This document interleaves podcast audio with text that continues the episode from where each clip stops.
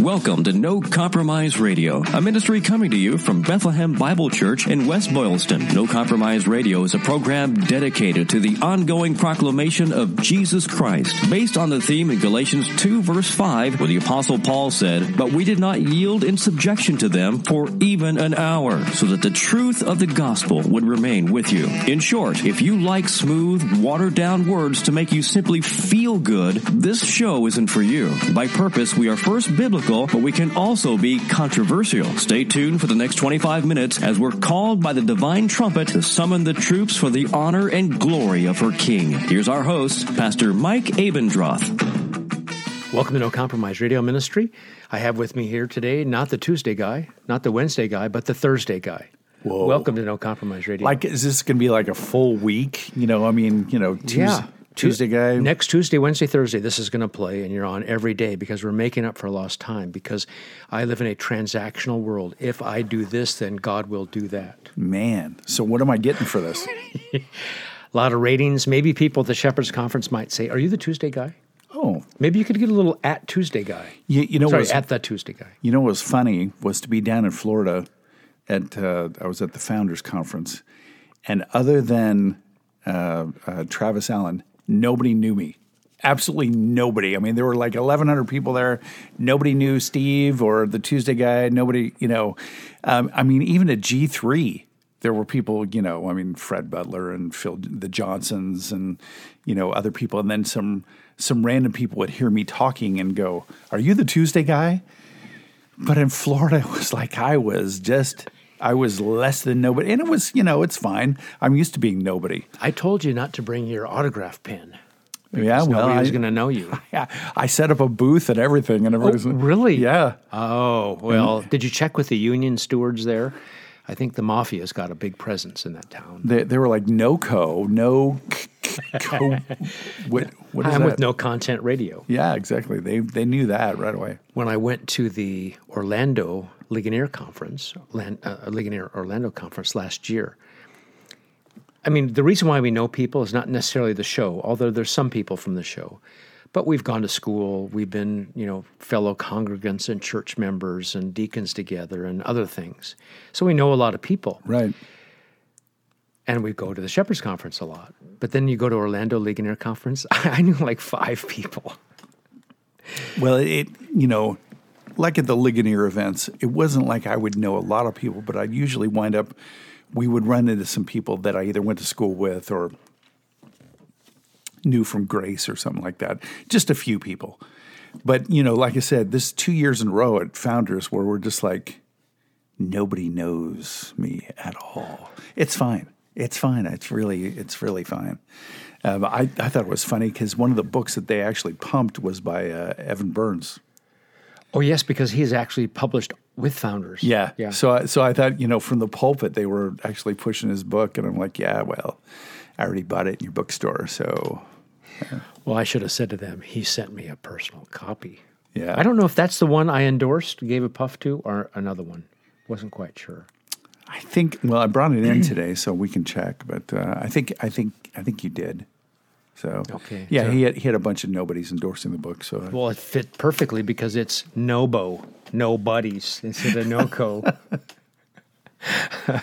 and you're teaching these days uh, home groups on Friday, Sundays. You're you're ready again to do Sunday school. What's it going to be? Do we know?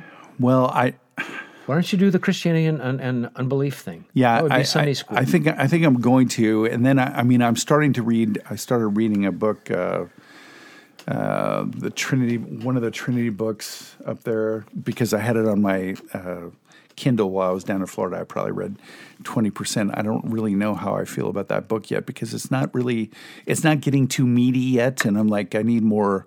who who wrote it?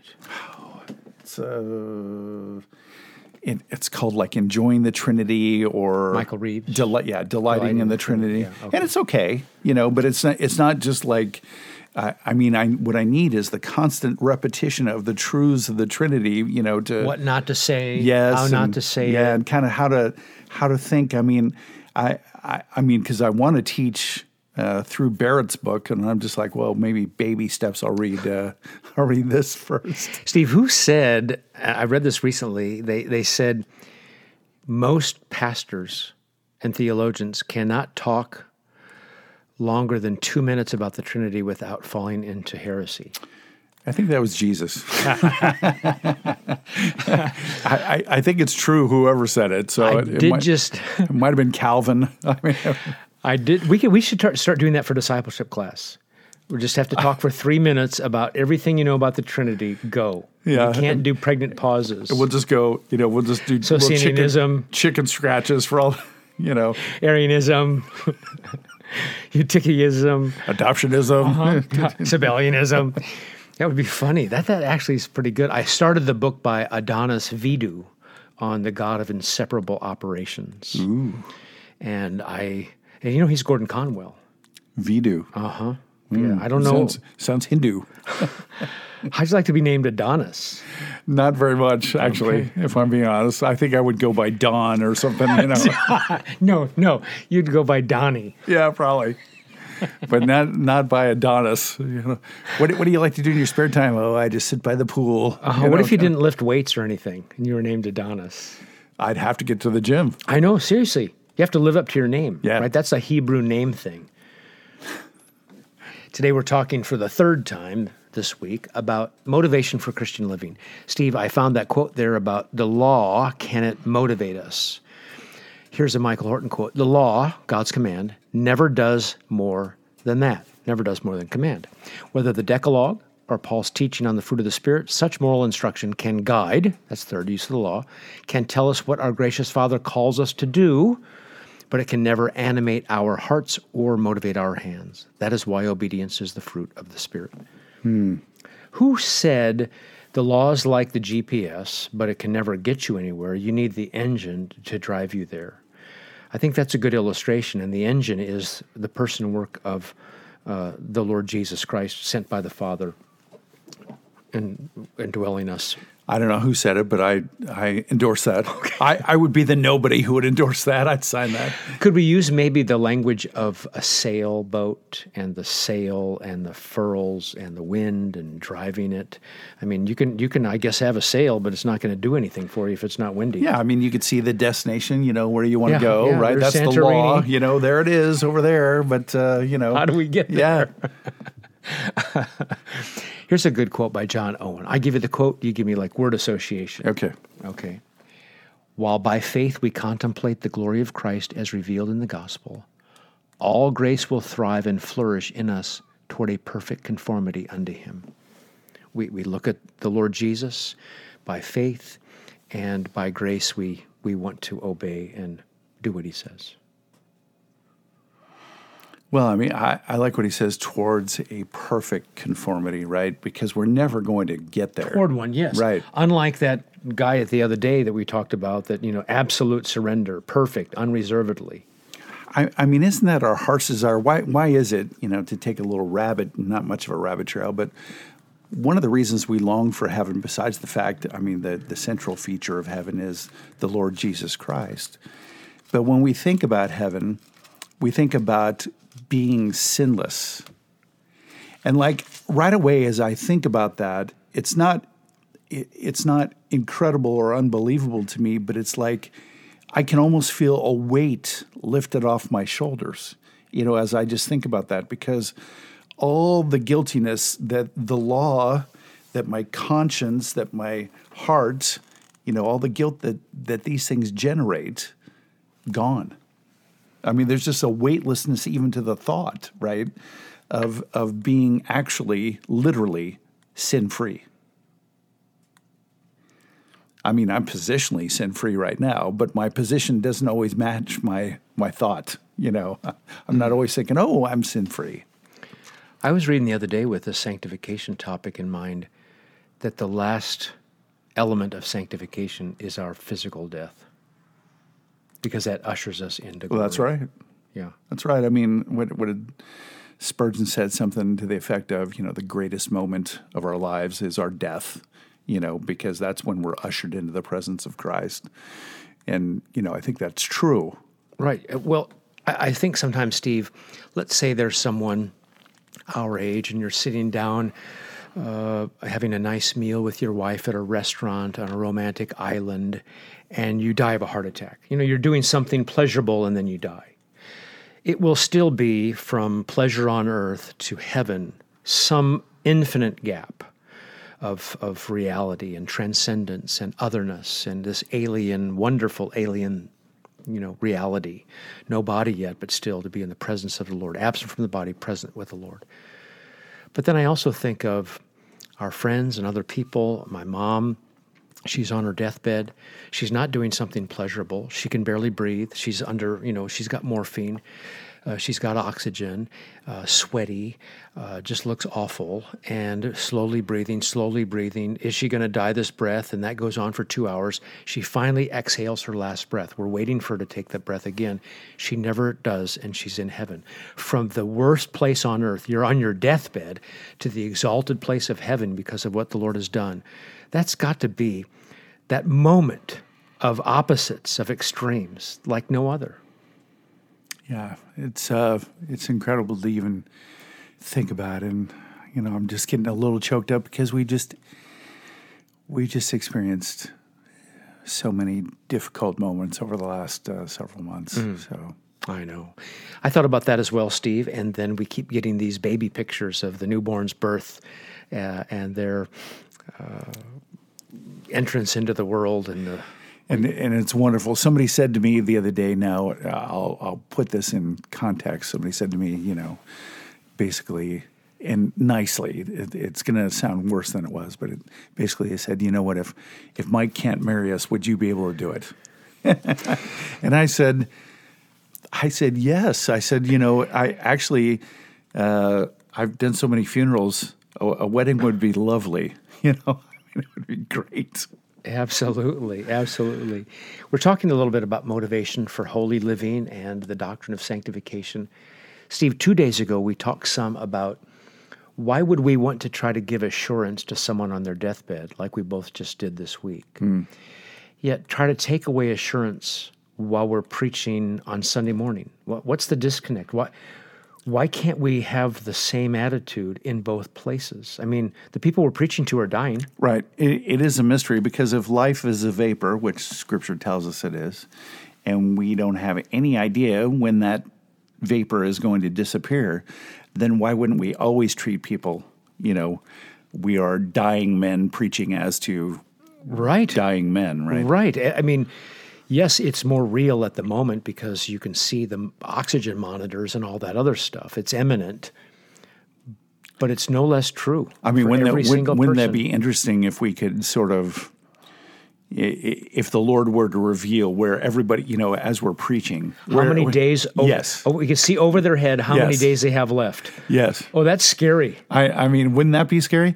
You know, if you look around and you're going, all of a sudden you see somebody young and you go, Six? Uh-huh. What? Yeah, two. You know, zero. How, how could you turn to anybody else other than him? You know, you'd be looking right at him and go, I, I hope you're right with Christ. You know, let, right. I'm gonna I'm gonna give you the gospel again, and there has to be, and that that's one of the things.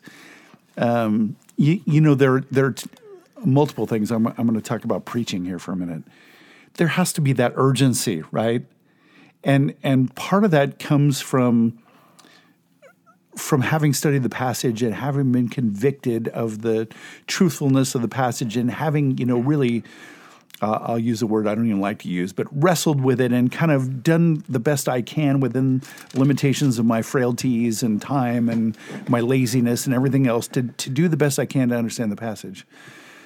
But I, I want to convey that in a way that doesn't put the congregation to sleep, right? But in a way where they feel that urgency, where they want, you know, they want to get what I'm putting down, right? and you know what? They deserve it in yes. the sense that uh, this is crass, I know, but they've paid your plumbing bills. So you don't have to go be a plumber. They eh, paid your business administration bills. Absolutely, and I and I feel that burden. But you, you know, and you know this too. The number one burden I feel is every time I just think, I go, I, I, I pray, I'm like, Father, you know that I should have done more. You know that I'm limited. You know that I'm, you know, but dust. but by the power of your Spirit, I pray that you would use my efforts to to organize this, to study it, to work on it, to think through it, um, to to help these people, right? That they might see Christ exalted, that they might have a better view of Jesus than they had before they came in. That's right. I'm not trying to come across as some great guy or the standard or anything like that. The Lord has worked in my heart the last few years, especially since prostate cancer. I don't always, but Steve, I regularly think if this is my last sermon, it better be about Jesus, right? Faithful to the text and, you know, understanding what's going on with law, gospel, et cetera, et cetera. And I want it to be Christ exalting. We proclaim Christ. Him we proclaim, Colossians 1. And I was thinking about that. I got home from California and I was preaching. I was doing this series on Jesus, one message from each gospel. And I was thinking that, what if this is my last sermon? And then all of a sudden you go, it, it basically was, right? Except for the grace of God. And you think, what am I going to do? This is my last sermon. And how do I want the saints to feel? Convicted? Fine. Desire for holy living? Fine. But also reminded uh, of the Father who's generous and compassionate, who sends his Son, who's gracious and loving, and at his own cost lays down his life for us. That's how we have to talk to people on their deathbed. And by the way, they've all got a number over their head. We just can't see it. And and I I think you know woe. here's what I would say: what a blessing it would be for the law preachers. I'll call them that. If they could look out one Sunday morning and see that number over the heads of their congregation and go, What am I doing? I'm heaping conviction upon these people, and what they really need is to see Christ. Steve, I am positive, and it still dwells in me, but I am positive the reason why I was such a legal preacher, I'm not going to blame my, my seminary or anybody else. I was a legal preacher to a large degree because of my own self righteous legal spirit. And I thought I could do. If the Bible says love your wives, I think I can kind of do it. If the Bible says this. And so that's how you preach to people. And I'm sure I'm far from being completely humbled yet. The cancer and the COVID lung that did a, a, a number on me in a good way. But when you realize I'm weak and struggle, and I'm the pastor, what do I need to be reminded of? When Scott Clark calls me and says in the hospital, Jesus loves you, He'll never leave you nor forsake you. You can trust him. Mm.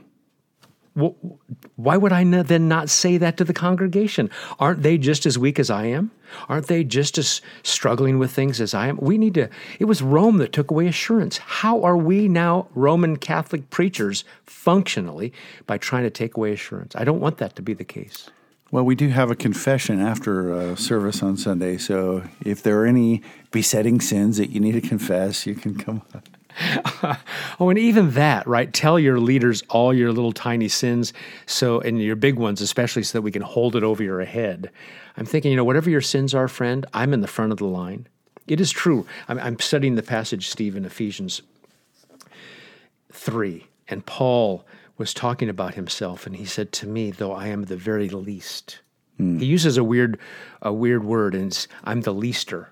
It not even doesn't even make sense, but I'm, you know, the leaster of all the saints. Grace was given me to preach to the Gentiles the unsearchable riches of Christ. That's what he did. That's and, what I want to do. And and and I think you know, just like when he in Romans seven, you know, when he's talking about the things he doesn't he, he doesn't do that he wants to do and the things that he does that he doesn't want to do. And I and I think, you know, as he's visited by the Holy Spirit as he's writing the scriptures and he's given these things, right? And then he's just like then the moments when he's not writing the scriptures, when he's just like living his regular life, he's like, Man, I am such a loser, right? And isn't that kind of the sense that we have when we, we're in the pulpit and you know, I mean, do you ever feel closer to the Lord right? Than than more dependent on the Holy Spirit than when you're in the pulpit? And the answer is probably not, right? Maybe in the hospital, I don't know, but.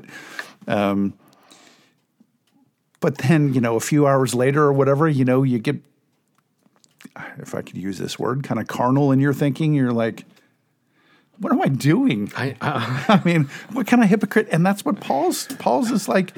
In light of what I know, in light of what I've experienced, how can I be doing these things? How can I be saying these things? How can I be, you know, even thinking this way? What is wrong mm-hmm. with me? Steve, you have a lot of grandkids. I don't, but I have kids and you have kids. And when they were little, one moment they could be serving mommy a, a, a drink and just going out of their way to pick up their room. And the next minute they act, like a complete little brat. You like, you know, you think you're schizophrenic or something, some kind of, you know, demonic or something. And of course, we know it's sin, it's not those things. But we love them just the same. We might discipline them, and there's discipline in the Christian life by the Lord when we sin regularly and often. But He still loves us. That's not going to change His love. Why do we have a view of God that's less than a view of a sinful human father or mother? Steve, I was thinking about deathbed stuff. Psalm 23. Why is it so comforting to people? I mean, it is for thousands of years one of the most comforting passages in all of Scripture. Hmm. While I'm not against law, it guides, it convicts the, un- the unbeliever. Is there a law in Psalm 23? It's just all about the Lord, not one law. Why is it? Why is that good on the deathbed? Well, that's why I always give you know three, four takeaways when I when I preach through it because I don't want people just to just be comforted. My takeaway number one: Notice there's no law in this psalm. Therefore, we have to insert law. Huh? Takeaway number two: If you have not memorized this psalm, you shouldn't call yourself a Christian.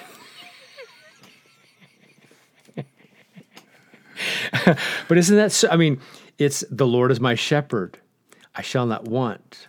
He makes me lie down. He leads me. He leads me. Uh, it, it's just Can't can't you see the danger though in that much comfort? Well, to talk about uh, earlier things off air, Horatius Bonar said, That's not our problem. We tell everybody about God and his nature and character and give the gospel of good news. And if people want to run with it and act licentiously, then that's on them, not on us.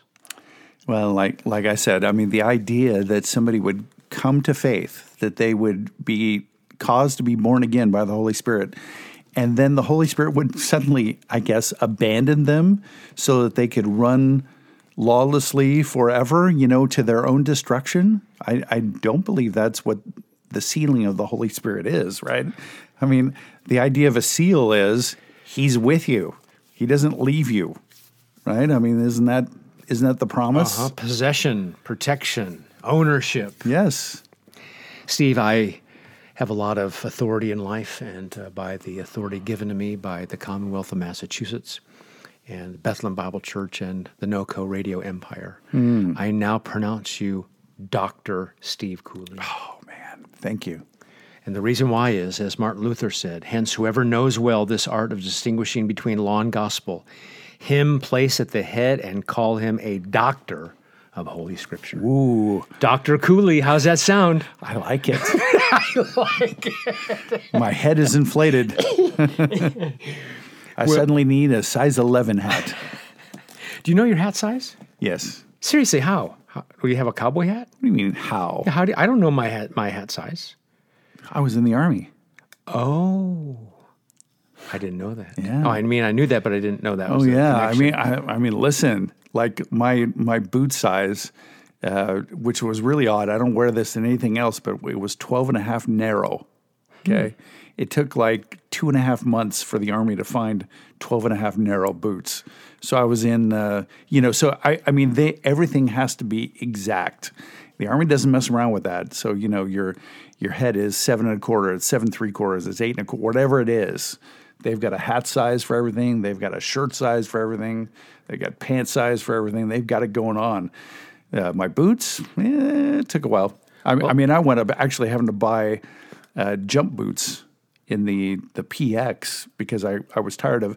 I mean, if you can imagine, I was wearing tennis shoes, tromping around in the mud in Alabama. That was, you know, not not that much fun. I think after this week there'll be three thousand extra pairs of hats and shoes as the army is kicking out all the unvaxxed.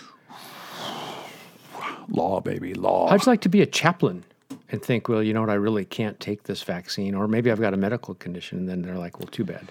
Well, I wouldn't want to be a chaplain right now anyway, because if you're preaching the exclusivity of Jesus Christ, you're you got a target on your back. Amen. Well, today was part three and the final part on motivation for the Christian life. And the motivation is the Lord Himself. It'd be good to talk about Him regularly from the pulpit, don't you think? Be great. His his life, his death, his resurrection, and what faith in Him means to the believer, which is everything. Amen. Mike Abendroth here with Steve Cooley, Tuesday, Wednesday, Thursday guy, NoCoRadio.com. No Compromise Radio with Pastor Mike Abendroth is a production of Bethlehem Bible Church in West Boylston. Bethlehem Bible Church is a Bible teaching church firmly committed to unleashing the life transforming power of God's Word through verse by verse exposition of the sacred text. Please come and join us. Our service times are Sunday morning at 1015 and in the evening at 6. We're right on Route 110 in West Boylston. You can check us out online at bbcchurch.org or by phone at 508 835 3400.